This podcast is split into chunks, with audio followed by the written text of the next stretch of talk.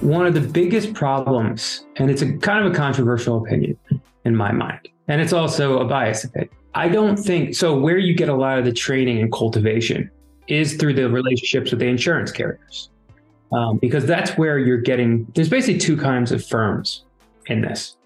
There's the large firms who have the captive groups that do privacy work and some breach work, but they don't work with the middle market, right? The middle market is where the insurance world thrives.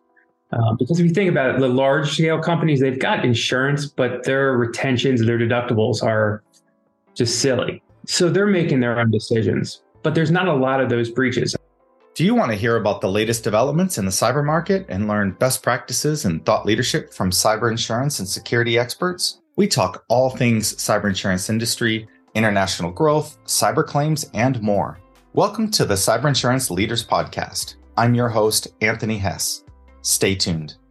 Spencer Pollock, thanks thanks a lot for coming. Um, hope you're hope you're having a great day. Thanks for having me, Anthony. Um, well, cool. Well, uh, let's let's jump right into it. Um, you know, for our audience members that don't already know you, um, why, why don't you tell us a little bit about yourself? Yeah, so my name is Spencer Pollock. I'm a data protection, privacy, and cybersecurity attorney with McDonald Hopkins. Uh, I'm out of the Baltimore office.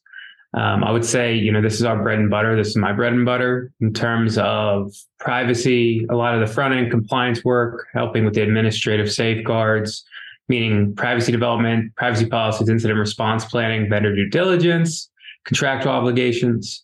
Um, obviously, we're heavy into the breach side as well, the breach coach side, incident response, where we come in and we really help quarterback an incident and bring in great vendors like yourself, Anthony and Sarah's um, and help a client to stay in compliance with all the fun data protection and privacy laws that are impacting them. Okay, cool. Well, thanks. Thanks for that intro.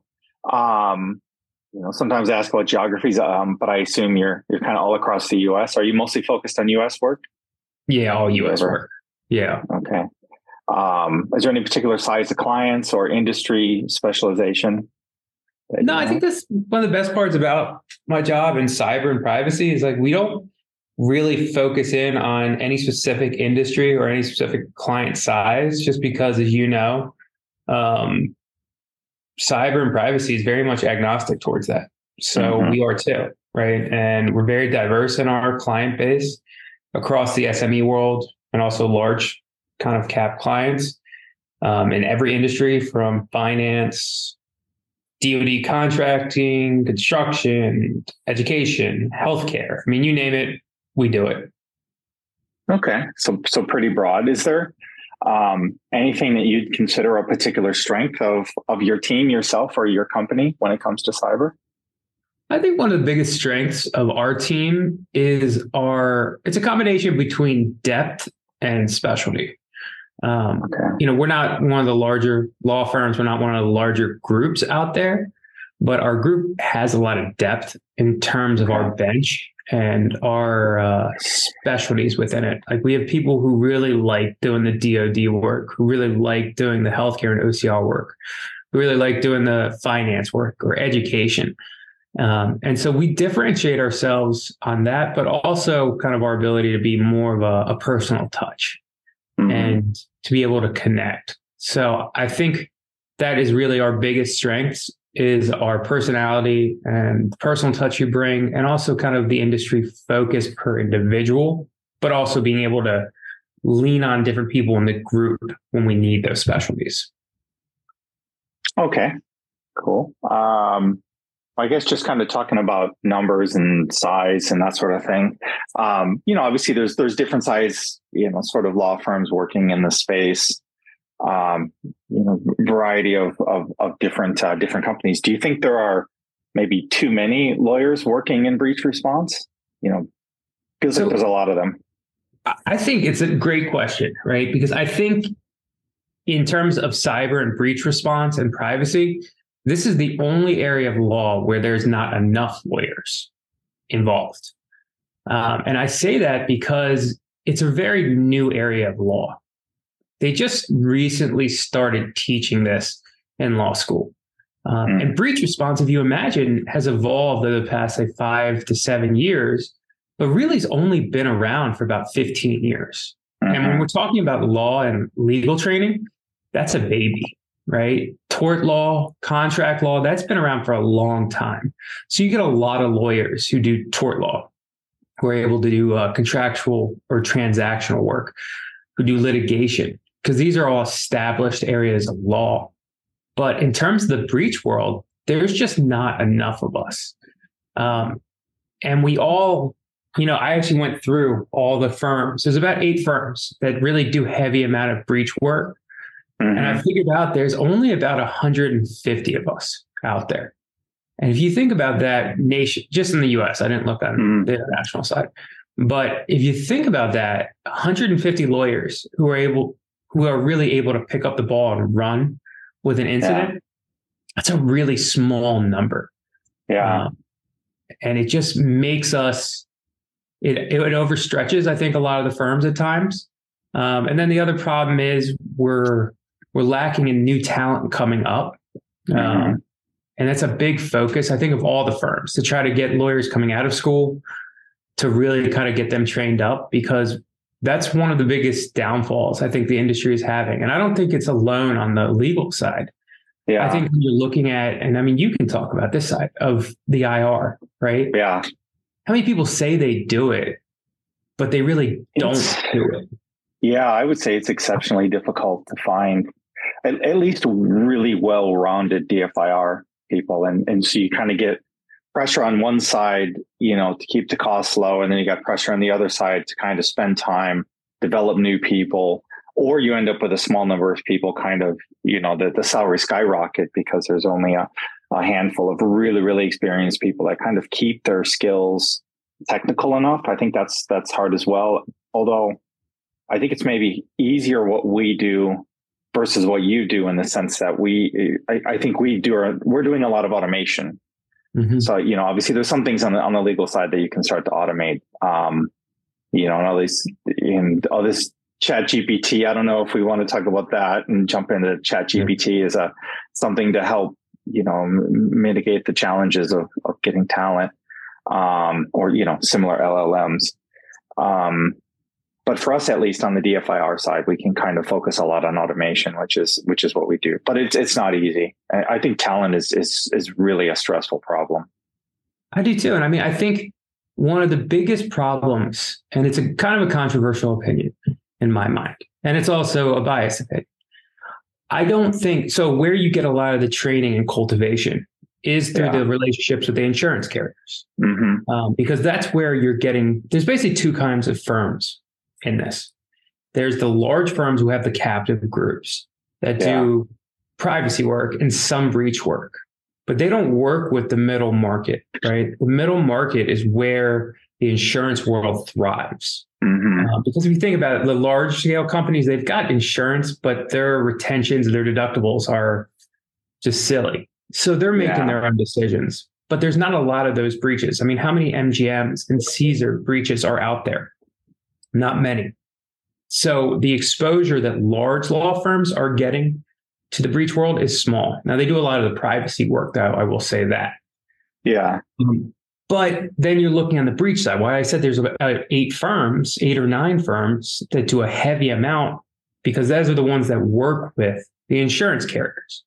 Mm-hmm. And I mm-hmm. think one of the biggest issues that I see in this, and I think it impacts your side too, is the insurance world comes from the property and casualty world when it comes to defense and when it comes to fees.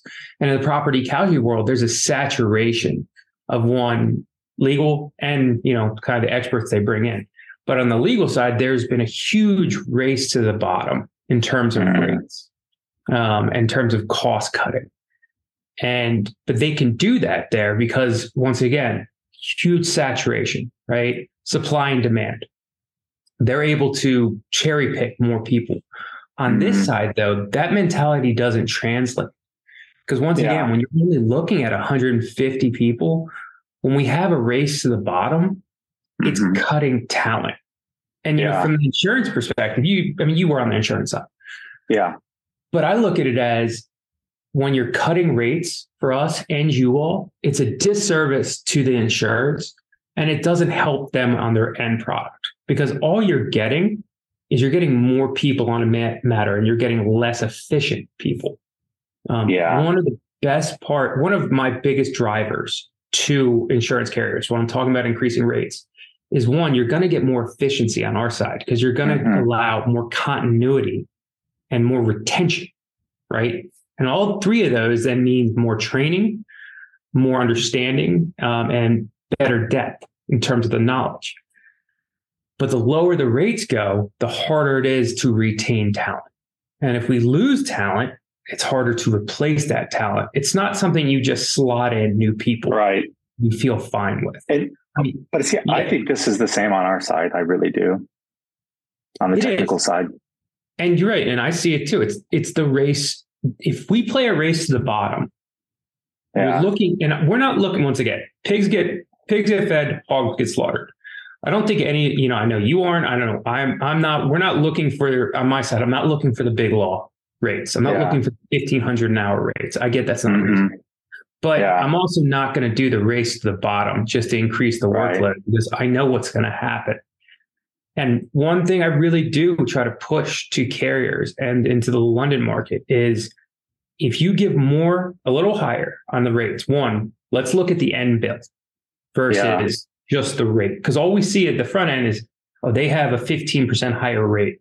Well, mm-hmm. I can mm-hmm. guarantee you my bill is probably going to be 20% lower than a comparable right. firm with a lower rate.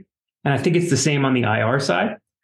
But I also mm-hmm. think when they, if they kind of embrace this and move away from the po- property casualty race to the bottom, you're going to see such better results because we're going to have yeah. more talent on the IR side, more talent on the legal side.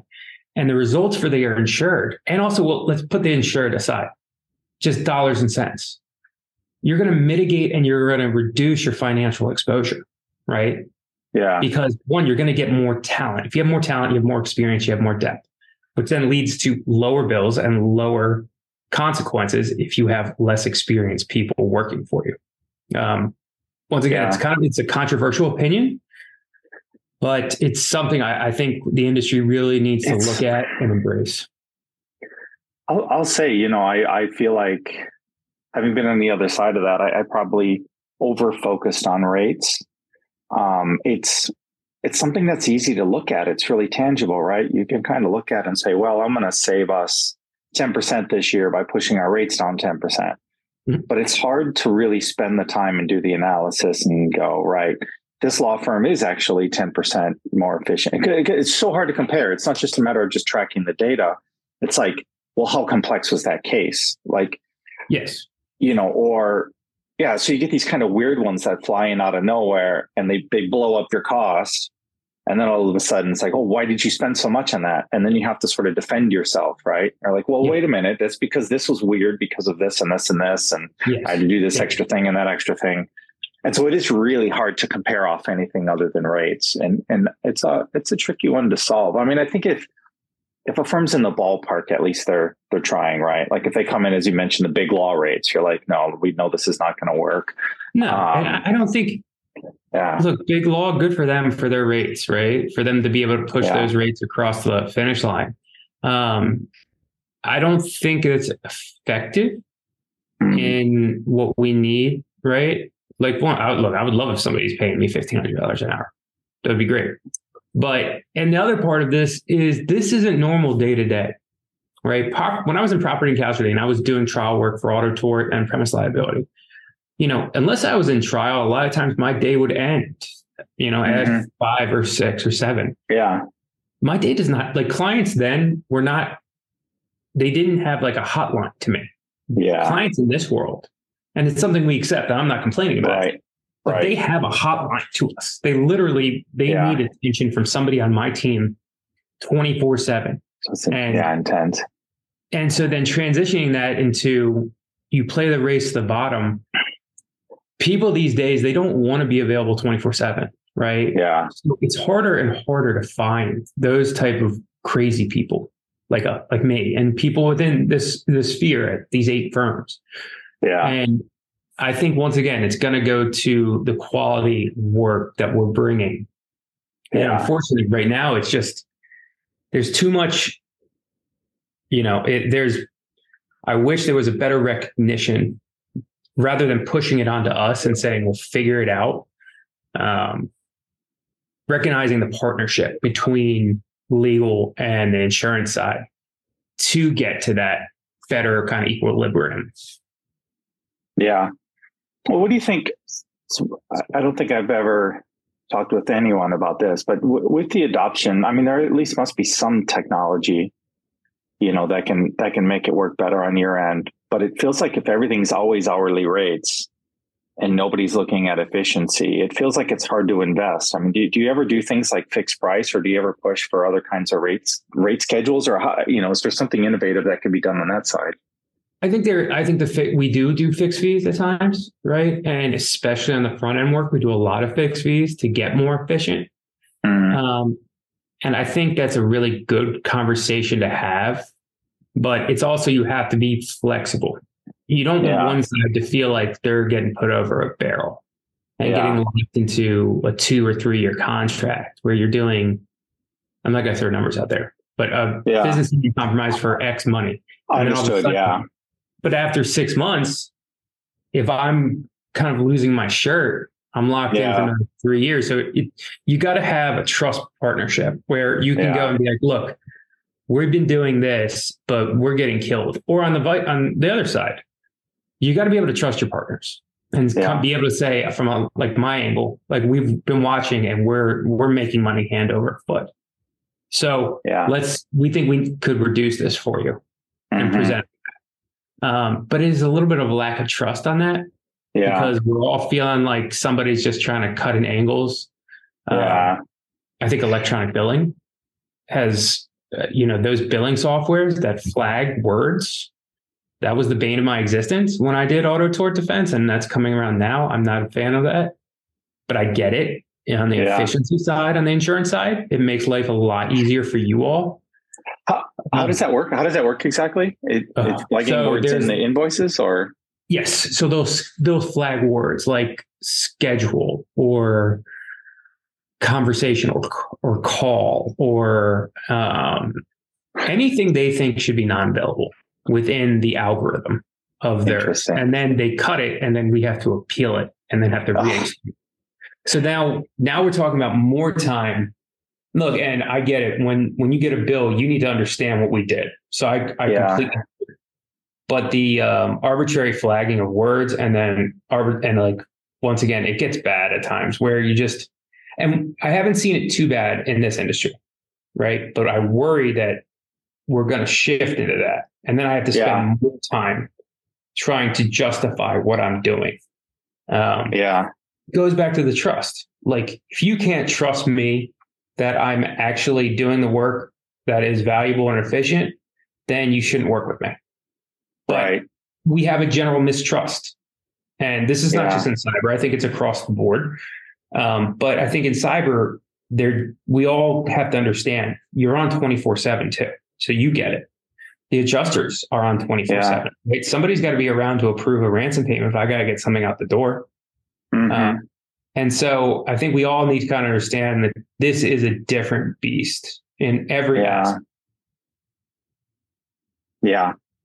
Um, yeah, that makes sense. So I, I think, I guess back to the, back to the billing software, you got me thinking about that a little bit. I, I don't, I, I don't tend to like that sort of thing because I feel like it just makes it, um, anything that creates work anywhere in the chain, like extra work, is generally bad.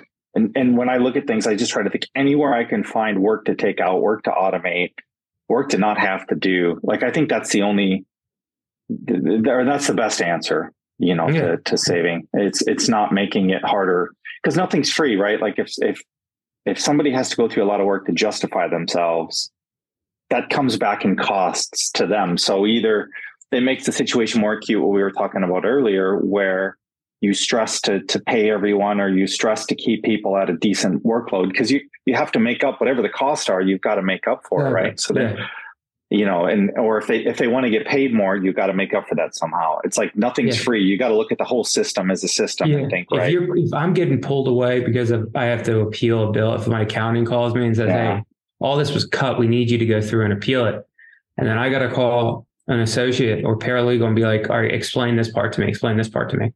It yeah. creates more time. It just then you're right, and then it takes away from our ability to kind of do our job, um, which adds more stress to it. So I think not doing, but once again, I get it. Um, if I was an insurer, I would see the the reason behind it because yeah. it makes your life, it makes their lives much more efficient and mm-hmm. gets it off the adjuster's desk so they can focus on their day to day. But yeah. there's a there's a happy medium, right, between mm-hmm. You know just cutting to cut and understanding like why we're doing things. And once again, I think this is a unique beast. So I wish the algorithm for that would be a little different. And it's not, yeah. not industry wide and it's not as bad. Like even the ones that mm-hmm. use it, it's not as bad as what I've seen before. Um, but it's not something I'm a huge fan of. Yeah. Yeah, it uh, it makes sense. Um, so I think um, yeah, I guess just in terms of, you know, talent development is just an interesting question in general. Like what, what kinds of things are you doing to just sort of develop talent? I think what we do, do a big focus to start on, well, I think it happens before someone's hired. Um, and it's okay. vetting, right? We go through a pretty heavy vetting process before we hire okay. someone. So even okay. if we're getting overloaded, we don't just staff up the staff up. Um, so it's first trying to flush out kind of the personality and making sure you're a good kind of cultural fit with us. Okay. Um, and then when they get in the door, it's one like everybody assigns a mentor.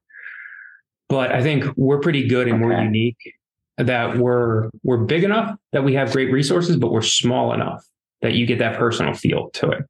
Um, and so we get a senior associate involved and we get a partner involved, but then it's across the board. So mm-hmm. it's a mm-hmm. longer you know, we allow for a shadow. So we usually staff matters with two attorneys.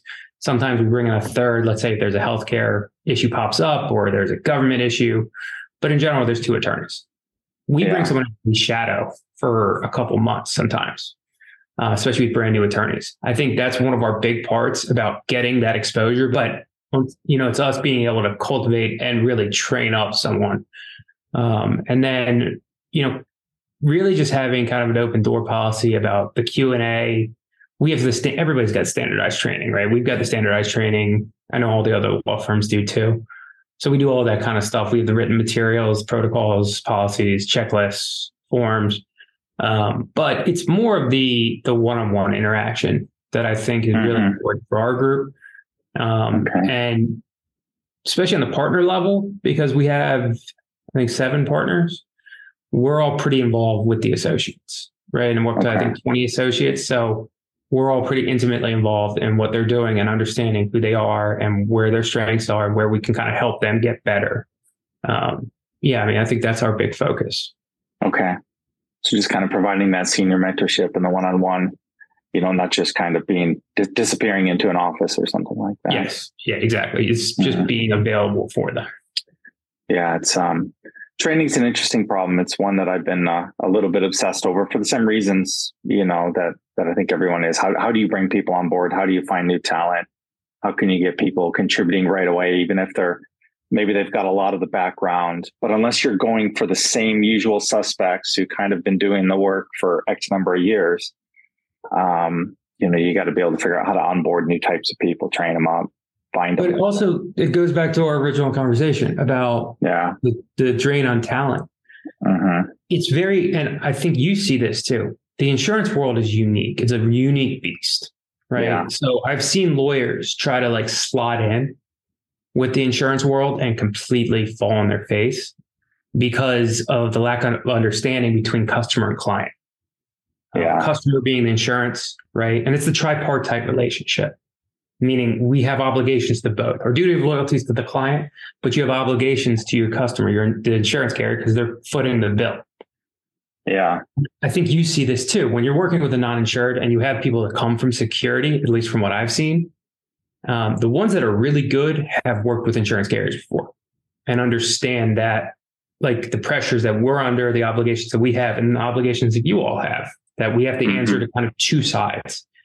Um, but when you bring someone brand new into that, they have experience outside of the insurance world. It's hard to break that mold. It's hard to break that mentality to get yeah. them. And I think it. Look, it's hard. It's it's a tough balance, right? You have to learn how to mm-hmm. work within the constraints because understandably the insurance side has concerns. They need to, it's their money, right? It's yeah. their it's their reserves. So you have to respect that. But then you also have to represent the best interest of your client. And same with you, right? You've got to understand the the reserves and the interests of an adjuster and what they need to satisfy their job, but also protect the client. And it's yeah. hard from a talent perspective to bring people in. Once again, I keep I'm a broken record. Mm. Breach World is so unique and it's so yeah. new, right? Ransomware started what three years ago, like true double extortion ransomware. Well, like the big big game ransomware, probably probably four. I'd say four years 2019. I mean, think about how crazy that is. Mm. So how do you get people that actually, and then so that you have that, but you also have the insurance world. So you have now yeah. two unique beasts competing. And ransomware started with just encryption, right? And then it turned into double extortion, then it turned into triple extortion. Yeah. Um, but like my point is when you bring talent in, you can bring fundamental talent, but it's the diverse ones that understand and have operated within this sphere. And we don't, we just don't have the the deep pool that we can mm-hmm. all pull from. Like yeah. I, I was at a firm once where they told me, well, we'll just go to a legal staffing agency. And I was like, that's not going to work. They're going to have yeah. absolutely no idea what they're doing. But I, I mean, it's the same thing for you. Yeah. So, I mean, you can tell I get fired up about this because it's hard. It's hard to yeah. train talent in this. It's hard to bring in talent. It's hard to train them, and then it's hard to retain them. Yeah. No, definitely. Um, so yeah, interesting. I guess um, let me let me let me shift shift off of talent for a bit. Um, you know, kind of just your perspective on things is very much, you know, the claims response side, you know, doing a lot of breach work, interacting with a lot of claims professionals. What would you say to the insurers that would uh, that would make their lives easier? What do you think would make their lives easier? So it's easier said than done, right? And as you just said, I'm on one side. And so I don't, yeah. I have no, I'm not an actuary. I don't understand the underwriting world at all. But I think one of the biggest headaches I know that is they're having is this shifting market, right? We go from right. hard to soft, soft to hard, hard to soft, soft to medium, like whatever it is. And that the changing of the requirements and the standards you know, I remember what five years ago when the questionnaire was like five questions. Um, yeah. Lack of vetting. Oh, it was horrible. Yeah. Um, and then well, it's good if you're buying though, and you don't want to spend oh, time and you're a small business. You're like, yeah. oh, it's you know, it was lovely for them. But I think the the problem is, especially on the insurer world, you're getting people when you don't have a hard. I don't even want to call it a hard market. I think it, the it was a it's a market adjustment to get back to where we should be. Cyber risk is much more. Um, I mean, look at the lawsuits, right? Yeah. These claims are huge. The right. risk is huge. So, what I would say is we need to pick something. We need to pick something and stick on it for a couple of years mm. to really establish a floor and get that objective data. Because I think in the past three or four years, we're moving too much between hard and soft markets. And I yeah. think then the risk is shifting. So just what I see on my desk. When it was a hard market after about eight months, I was seeing insurers come through the door that were much better prepared for these incidents, had much yeah. better security controls in place, had policies, procedures, and protocols, actually knew what an incident response plan was. Um, and then from there, the harm to an adjuster or to the insurer was greatly reduced, the financial costs. Um, mm-hmm. I mean, baseline minimum, right? We know that an average breach worldwide costs 4.2 million, I think. Companies with a plan, team, and tested save 2.6 million. You can actually like, see that happening. And I mean, you once again, you're in the trenches with me. You see it as well. Yeah. You can see people are better. And when mm-hmm. we got more intensive in our applications and You got more intensive in the questions we're asking, the requirements that then flowed down to a broker and then the broker to the insured. What I saw was better, more protected insurance. And then 100% agree. Conversely, I'm a huge, I think the insurance market will can drive security standards. Yeah. The government cannot. Like people don't trust the government. The government's also always behind the eight ball and they don't they don't have a true vested interest in this. When you have a financial stake, that's a vested, that's a huge vested interest. So when I saw the soft market, right? So yeah, the soft market now from like last year when it got softer until now, and also well before it was a hard market. Before it was a hard market, it was hard.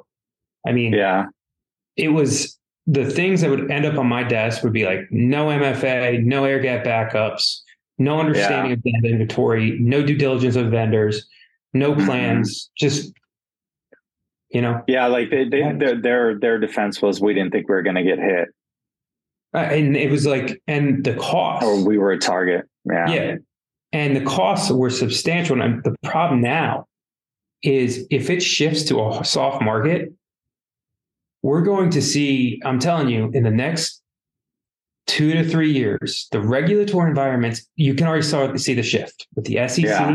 SEC going after SolarWinds and the CISO. You're seeing New York come down on people. You're seeing OCR shifting their positions. You're seeing different state AGs. I was on a panel with an AG at NetDiligence talking about their consent decrees and how they're coming down harder.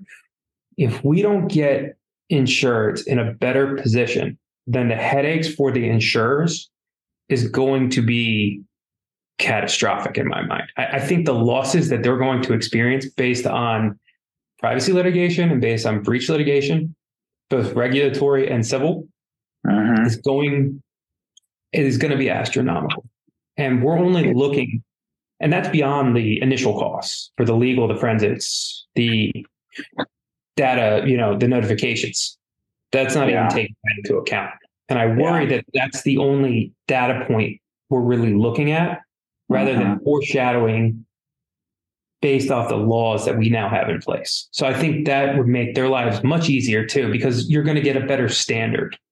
Mm-hmm. Of, you're going to get a, more uniform standard for their insureds that are walking through the door. I think yeah. a couple insurers are doing really well about that. And I think I've seen that on, well, I'm not going to name names, but there's a couple out there that have done real well holding the line mm. and reducing their risk. But if yeah. we could almost get one standard across the board. It's going to reduce and mitigate the problems that they're going to face. And it's also going to, a lot of times, you're going to get into coverage disputes, which I think make their lives harder. And so it helps kind of brokers understand what is needed. But it's a change yeah.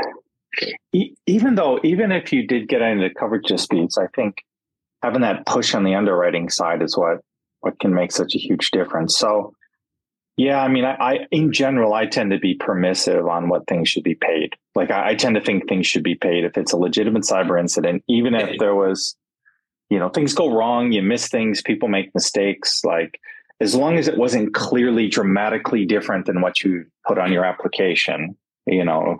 Um, you would make a great coverage attorney. You'd make a well, great coverage attorney. You I, sound like every coverage attorney that I've talked to on the insurer, in the insured, on the insured side. On the insured like, side. Not clear misrepresentation, not known misrepresentation, yeah. Not clear prejudice. That's why I like I don't I don't get into coverage. So But even even having that stuff brought up um, in the beginning, like, no, listen, you need we're not gonna write this, you know, we're not gonna write this for you unless you engage with our risk management, unless you you've got these things. We know these make a big difference. I think it's really underestimated how people don't really understand, even after all these years, don't really understand that there's a small number of things that are super important to do. And those are the things the insurers are asking for. There's mm-hmm. tons of things in cybersecurity to do, and it's an overwhelming amount of stuff you can do all across your network. But if you just go right, I'm going to start with these, you know, core things, and then we'll build out from there. And if the insurers push really, really hard on the small number of core things, I think just globally it makes a huge difference for everyone. So I'm I'm a big fan of pushing it up front. Yeah, um, I mean, right. I think the insurance world is a huge driver for change because we all want to, uh, as a person, as a you know, you're a business owner. You want to be protected. Mhm. So Yeah. to get protected, the government is there to protect people, but they do that with what the they don't have carrot. They just have a stick. Their stick is create a law, deter, punish, punish, deter, whatever it is. Insurance though gives you that carrot, but with Yeah. the stick is if you don't do it, you're not getting covered. The carrot is if you follow what you said and you follow what we're saying, we're Yeah. going to give you financial support. So. Mhm. I'm a huge proponent of the insurance world, you know, of their ability to change the culture, but it's they face their own race to the bottom. Yeah. And in general, when you have a race to the bottom, your quality is going to slip. It's going to start diluting the market, um, and we're going to see heavier losses. And I think, I think some insurers could face existential problems. Yeah. I'm telling you, with these with these lawsuits, with these bad. privacy lawsuits, and these class action data breach class actions, it's just it's a ripe environment Yeah. for these targets. Because it's going to happen and you're not going to see it. It's kind of long, long tail type stuff. You know, three years It's later, you're. Yeah. yeah. But that's why I Um, mean, I, I talked to a group of underwriters um, a little while ago, and I said I don't know how they sleep at night because insurance. Yeah, I don't because Coming like, from your side, it's stressful though because you Oh, only see sleep. the incidents all day, right? That's why they Oh, always yeah. say Well, going from I I claims to underwriting so- hard. Exactly because like how do you quantify in the insurance world? It's about quantifying risk, right? It's about Yeah. understanding risk to understand the financial perspective. How do you quantify a risk that changes day by day? Yeah. Like, how do you and how do you underwrite that? So, I think the only way to underwrite that is to set almost a higher standard Yeah. and then work from there, right? Rather than Yeah. a lower standard to get business in the door, let's set that higher standard. Let's raise that Mhm. bar, even if it's more money, right? Or even if you're, look, it's not my money. It's not me losing business. So I get it. Um, but Yeah. once again, like we don't, as a firm, we don't play the race to the bottom. And so I think we've lost relationships because of that. But I think it's made us better at our jobs. And I think that can be said for the IR world. I think that can be Mhm. now said too with underwriting standards. So Yeah. it's outside my lane. So Yeah. So, um, kind of al- along the lines of, you know, you see these shifting trends. I guess what would you say the trends have been that people have been slow to slow to respond to? oh, so I've been screaming about this almost since I started. Is to start third party risk. Yeah. vendors, service providers, and now it's fourth party risk. I thought MOVEit was going to be a huge wake up call. Granted, you can't prevent a MOVEit type incident, a Kaseya type incident. You can't Yeah. prevent, but it's the smaller vendors that you can prevent. So, what I've told clients for years is we used to be a very centralized society. Now, Mhm. centralized is slow and clunked that, right? But centralized is more secure. Our castle had one door, one Yeah. bridge across the moat. But then when technology improved, we decentralized. We took the back office and we pushed it all out. HR got pushed out, payroll got pushed out, security got pushed out. I mean, everything, right? Processing, I don't manufacturing, everything. But the problem is at that point, our castle went from having one bridge over a moat to a 100 Mhm. Yeah. so, how do you defend a hundred bridges at this point? Yeah.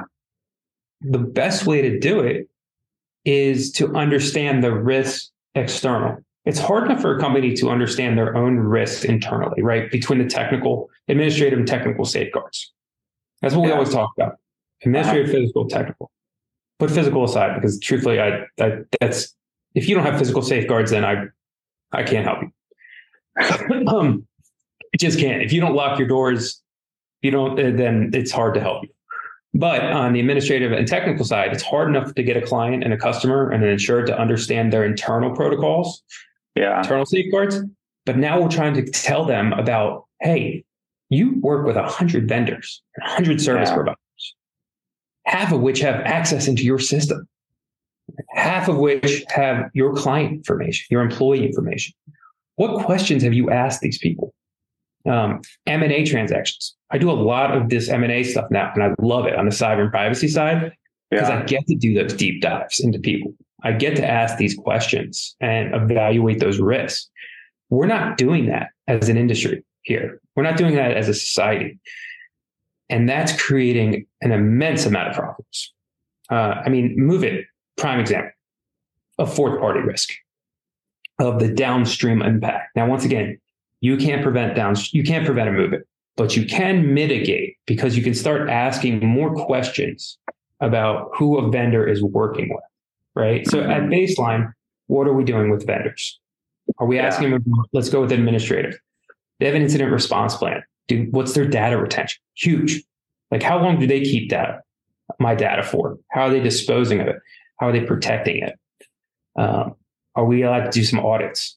What's their cyber insurance for third party eh, for third party risk? Right? If they have something that impacts me, are they going to be able to cover me? Where am I in that? Are they completely yeah. exposed? Big question now we need to ask is who are they working with? And what security are you taking? Are they taking for them? What questions are they asking? On the technical side, it's do they have MFA? Do they have air gap backups? Do they have a patching policy? Do they have a SIEM? All of these kind of basic things that you and I push for a client to do themselves, we really need to hammer them to do for vendors. And mm. once again, I think in the insurance world, they can start pushing this. Um, I was talking to a, an insurer or a syndicate out of Lloyd's a couple years ago, and they were ahead of this game, thinking about how to create a vendor program for to better understand an insured's uh, vendors and almost a tiered pro tiered system for it. Problem mm-hmm. was for that it was it's hard to figure out how to continuously update that. But and I don't really know a good answer for an insurer side, but we have to figure out a way where an insurer can force a client to really understand their vulnerabilities for vendors. Because yeah. I have a feeling that's going to just keep getting worse and worse. So I think that's I think, something we're really slow on. I mean, I think maybe companies have some understanding of maybe direct dependencies that are like really obvious from a technical perspective, like they're using Microsoft email system. So they know if they have a dependency on that or whatever. But I think it's always been hard on the data side. I like GDPR kind of forcing people to kind of map out data and think about where their data is and and and think about, you know, all that sort of maybe breach side of things rather than just the uh the direct technical dependency. But then I guess there's other things too. I don't know. I think it's it's hard to solve and I'm certain people aren't thinking about it. Yeah, I mean, we already have to con- like the problems we already have to confront on day to day, based on internal security and internal policies. Yeah, is hard enough. But right. now we're talking about a whole new level, whole new layer mm-hmm. of due diligence. And yeah. you know, when I'm working with clients, when I present them their risks, you know, it's they just look at me like a deer in the headlights, and yeah. I have to start by piecemealing it. Well, the problem is like when we piecemeal, sometimes the vendors get pushed to the back of the line because the vendor due diligence it's a big task but when mm-hmm. you do it once then at that point you're in a better position then it's just updating and evaluating and reevaluating mm-hmm. to make sure that it's continued for your vendor because the security yeah. standard is changing right um, that makes sense so i guess kind of just in terms of um, I'm changing direction again. Sorry, I'm thinking um, kind of uh, issues. So we talked about talent, um, you know, and and and kind of the issues that creates, you know, kind of for your team and and how that's a, a, big issue for you. Um, what other kinds of big in- internal issues do you deal with day to day? Like, what are sort of the the team challenges that you deal with internally? I think one of the bigger problems is one, and this is more external, but impacts internal.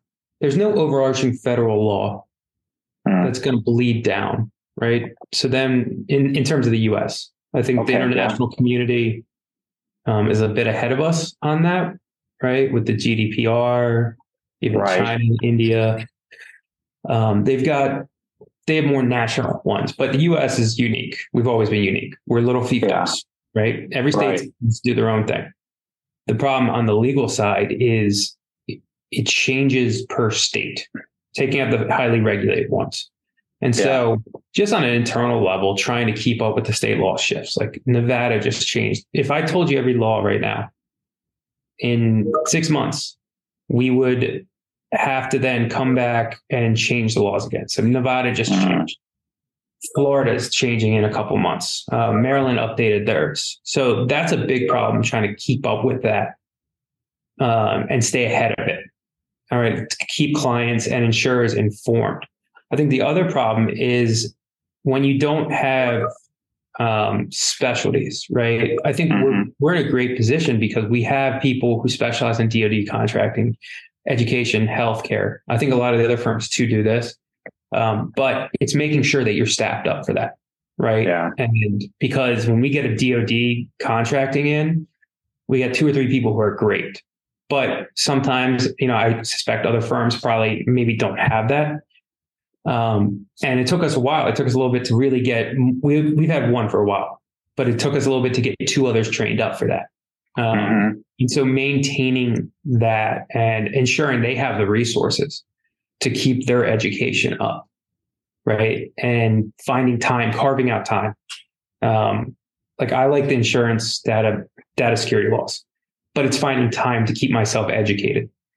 Yeah. Um, you know, I think the the other challenge I think that we all face is work life balance in mm-hmm. this in, in, this industry of the twenty four seven requirement. Yeah. Um, and I think, but that's not unique to us. I think that's not unique to cyber um, yeah. in terms of work life balance. But I, I think having uh, to be on a lot, and I think the last part is the, you know, it's an emotionally charged environment. I'm not mm-hmm. once again, I'm not dealing with contractual negotiations. I'm dealing with somebody whose business might about to be bankrupt.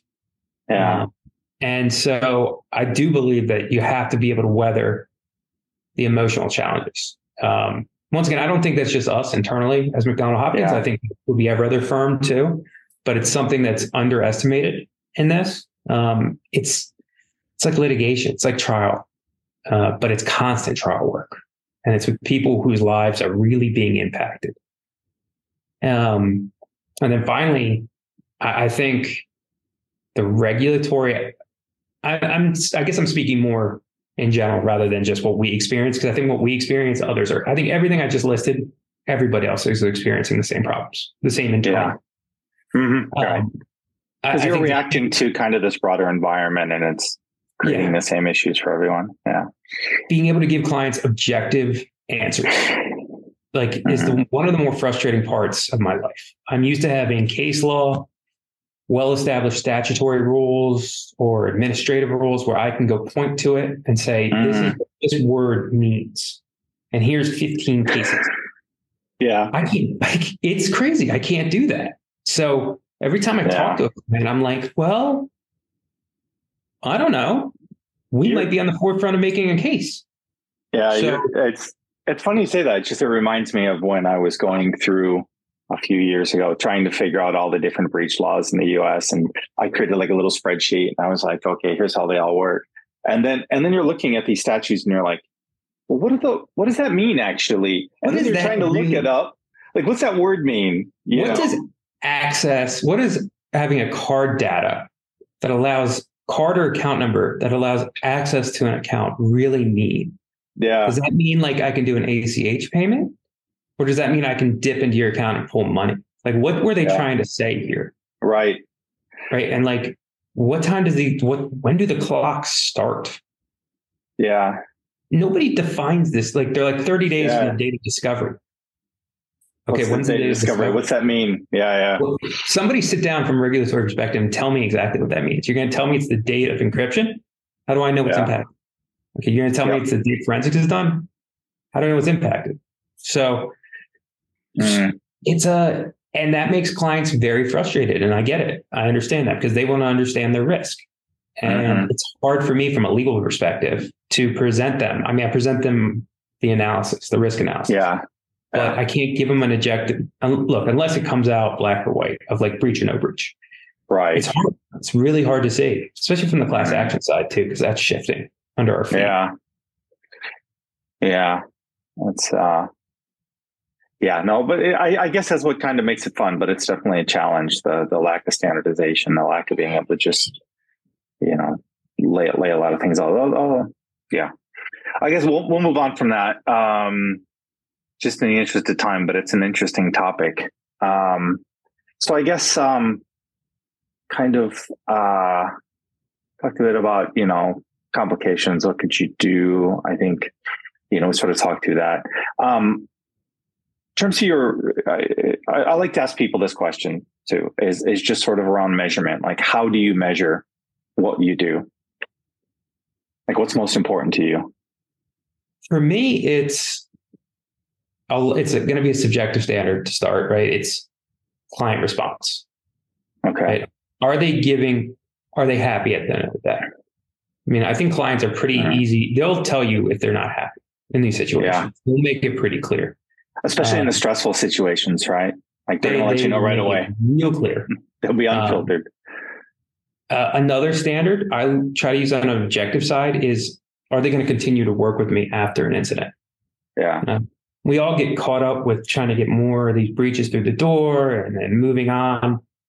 You know, one of my big things is trying to keep clients, mm. you know, to help them stay secure, to kind of incorporate. Right. Um, I think another objective standard we look at is internal numbers to see how we are.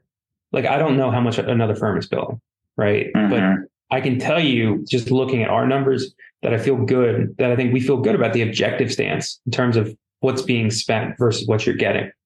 Yeah. Um, I would say, you know, I'm, those would be the three big. Oh, and if a client is sending good feedback to adjusters, I mean, that's an easy mm-hmm. way for me to objective to give an objective like we did well on this. You know, yeah. So yeah. I, I would say those are the three big ones. Okay. Cool. Um, yeah, that it's hard to get really objective on. Well, this it took me this long to uh, you know i guess from your side i could see it being like well how long did it take us to uh, contain? How long did it take us to do forensics? How long did it take for the data mining? So then you can kind of add that up right? Yeah everything's unique. Every situation is different. Yeah I, I would say for us it's it's more about um, you know how did we track against what we said? Like in terms of how much time it took um, in terms of amount of time we spent on it. Like mm-hmm. if we if if we took more time or less time, like why did we have a good reason? Oh well, these logs weren't available, so it was less times, less time. Or it's like oh, you know, we were asked to do these additional servers, so it was more time. So you kind of you're trying to see if you're accurate in terms of your estimates. I think that's probably an important one in terms of doing the the technical side. Um, but also the timelines. Like, okay, we told them we that they'd have a report in X number of days Mm-hmm. Do they have that report next number of days? Are we late? Um, I think those are those are the kinds of metrics in terms of what we deliver are pretty easy. I think the other ones are are tricky because, like you said, they they do change a lot. Um, so it's um, I wouldn't say I'm certainly we track all of it, but I'm not certain I look at it. I, I look at are we are we consistent? Are we delivering? Are people happy? Like a big one for me is is um, has anyone complained? Does anybody seem unhappy? Is there any either yeah. either from the you know the breach coach, the the insured, or or the insurer. As long as everybody's happy, that's usually a good sign. Yeah. Um, as long, like no noise is usually good is a good thing. Yeah, it's yeah. I think um, you know, and obviously I do catch up with people and I talk to them about their experience working with us and things like that. It would be ideal if if um, the more you could do that would be nice, but in a sense, then people kind of get annoyed, like you over survey them you know so i, I think it's, it's kind of i think we're we're it's super it's like cross my fingers when i say it but i really hope we're attuned to think, kind of what I our clients all, want look obviously obviously we care we care about it let's put it that way i think you all do a really good job of not oversaturating um, yeah. those questions but also being open to the feedback and mm-hmm. engaging when you need to engage on that. So I think yeah. you and your team do a good job about that. Yeah, it's uh, it's appreciated. It's definitely important to us. Um, so I guess just in terms of of current events, things in the news, what do you uh, what do you think is really interesting going on right now in cyber? Well, the nerd part of me is the privacy lawsuits with the VPPA, Video, Video Protection Privacy Act. Yeah. Um, wiretap statutes. I mean, this started like a year ago about, but the way plaintiff attorneys are taking old laws and doing all these new theories and privacy yeah. which is infuriating on the defense side and I'm sure on the insurance side. But I'll give them credit. It's very, it's pretty ingenious about how they're using these a law that was created based on video rental history to now say people are capturing your video viewing on yeah. the website. That's that's very it's a smart it's a very interesting theory. I give them that. Mm-hmm. Um, and I think biometric lawsuits coming out. Uh, I forgot the the the one the trial was recently. It was like 226 million for a biometric in Illinois. I mean, it got sent back down. They're negotiating settlements. Yeah, just are absurd. But I think those are the privacy lawsuits are going to be crazy moving forward, especially with all these. It sends a message. It certainly sends a message. You know, pay attention to what you're doing with people's data. And and that's what I had the conversation a little while ago with um, a group of underwriters and adjusters saying when you're talking to clients, we need to have more frank conversations about what data are you taking in and why. Like, why yeah. are you clicking this? It's like, oh, this this looks really cool. Like Meta Pixel. I get to see yeah. who's clicking on my website. Yeah. Okay. One, why do you care? Second, if you do care and it is analytics and it's going to help you, that's fine. Make sure you're being transparent. It's not yeah. difficult. Give people the option. The baseline of this, right, is beyond the validity of these lawsuits, right? And mm-hmm. my opinion, personal opinion, that I think it's that's a bunch of crap. The baseline of the law makes sense. Yeah. I should have the ability to control my information and what you do with my information. You should yeah. have the responsibility, you as a company should have a responsibility to tell me what you're doing with my information. It's yeah. my information, right? I'll, I'll, share it with you. That's fine. But you better be transparent about it just because that's mm-hmm. common sense, right? That's very much, it's not hard to do either. But companies don't, we don't, it's backburned. This is all yeah. backburned. And we all neglect that mm-hmm. eight to 10 years ago, information became currency. Information yeah. became very valuable in the criminal world and in the corporate world. And it's being utilized against people. So mm-hmm. We now need to be really cognizant of that and take those steps. And unfortunately, look, the penalties behind these laws, I think I have a very strong opinion about that. Yeah. I don't think it's helpful. I don't think it helps people that are hurt right? Um, but the baseline of the laws make sense to me. They do. Yeah. Yeah. Oh, cool. Well, um, that's it in terms of in terms of the thought leadership questions. It's been uh, been an interesting chat. I'd, I'd like to before we go, you know, get a little bit more insight into your background and some of your thoughts. Um, how did you originally get into the insurance industry, or the either one, or, or get into law in the first place? So I always wanted, I always wanted to be a lawyer. I've always wanted to be a trial attorney. Um, I always wanted to try cases. And so I started when I came out of law school. Initially, I wanted to be a prosecutor. I couldn't get a prosecutor role. So I was told if you want to try cases, then you've got to be a prosecutor, public defender, personal injury attorney, or insurance defense attorney. Um, I was lucky enough to land a job with State Farm Staff Counsel, which gave me two uh, inside like knowledge and experience. One, it gave me a lot of trial experience, which was a lot of fun. You know, I tried like 350 bench trials, 50 jury trials, great mentorship, um, wonderful five years. But I also started learning about the insurance industry. I started learning about the amount of opportunities that on a lawyer side I had in that industry. And it gave mm-hmm. me really good insight into the tripartite relationship, which we were talking about earlier, right? And how to operate within this sphere and on this board. Um, and then I shifted into the cyber world a couple years into my career because I saw an opportunity in privacy and cyber. I saw a need for attorneys in this. Um, and then about five years in, I jumped out, off from State Farm to a smaller firm in Baltimore to launch uh, a cyber practice and my cyber career and progress from there. Okay. Um, well, cool. Well, interesting. Um, what would you recommend to someone who wanted to have a successful career in either insurance or law? I would say you have to humble yourself and understand that there are OGs in these, you know, I guess OGs, old gangsters or old uh, people who've been doing this for a while, right? Yeah. Um, industry, real thought leaders that you need to go target and get to know and understand. Um, I think I, I, you and I spoke early in my career, right? And I talked to a couple mm. other people early in when I was coming out to understand. You need to get before you really jump into this. You need to understand. Let's just go cyber and privacy to start. Yeah. Okay. You need to understand the beast. This is a beast. Yeah. So one, you got to understand the obligations you're about to step into, and this can be applied anywhere. If you go to a big law, you better understand you work 24 7 and you work under the gun. You come yeah. into the breach world, you know, it's very, it's different obligations. You're not 24 7, um, but it's more of a high pace environment versus yeah. contract. So you got to understand that. Second, you got to understand the landscape. What I would suggest to anybody that wants to come into cyber and privacy to start understand the different parties. Um, you want to get experience, you need to go work for one of these eight firms. Um, yeah. And I think they're all great firms. And it's one, it's understanding the legal side, but it's understanding the insurance side. It's understanding the IR side, fundamentals. Not, you don't mm-hmm. have to mm-hmm. be understanding the process, like data mining. Nobody talks, nobody taught me about data mining until I started doing this, right? Until yeah. one of the insurers was like, well, who do you want to use for data mining? And I was like, I have no idea what that is. yeah.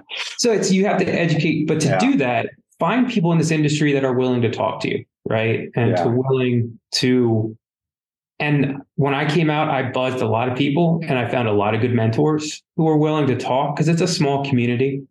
Mm-hmm. Um, and in general, getting into law, it's understanding you can shift jobs. You're not going to be, you don't have to stay at the same firm forever, right? You'll find, like, I, I feel very happy. The prior firms I were at were great. Don't get me wrong. But with McDonald, it's a very, it's a different feel and they're so dedicated, our group, to the cyber and privacy um, but you know, it took me a couple firm iterations to get here. Yeah. And so understand you're not you're not pigeonholed. And I shifted my career a couple years in. Right. I was doing auto tort defense and premise liability defense, not cyber. Mm-hmm. So understanding you can shift, but you might have to take a couple steps back. Yeah. And once again, humble yourself to understand that you take a couple steps back, start lowering the totem pole, but then build your way back up. That's a, a, a, great point. Kind of you're shifting from one to the other. You know, you, you might have to drop back a bit. You kind of build up some skills, but you move yeah. up really quickly because you've just taken a temporary step back because you have some kind of gaps that you need to deal with before you can really do the role that you want to do. And then if you're passionate and you like it, you might take you're right one step back, but then the five step forward, mm-hmm. you use what you already have at your tool, right? You're not just one yeah. year out of school or five right. months of school you're a couple years out. So you take all those life skills, you take one step right. back, but then you get passionate and dedicated, and then you jump five steps forward. So not being yeah. scared to take that risk. Yeah. Yeah, no, that uh, that makes sense. Well, um, we've uh, we've definitely run out of time, um, but it's been uh, a, a, pleasure having you on and chatting with you about these topics. So thanks, thanks a lot for uh, coming. Thank you so much, Anthony. I really appreciate you having me. If you want to learn more about our host Anthony or his company Asceris, visit asceris.com. A S C E R I S.com. Thanks to our friends at Sawu for producing this episode with us. See you next time.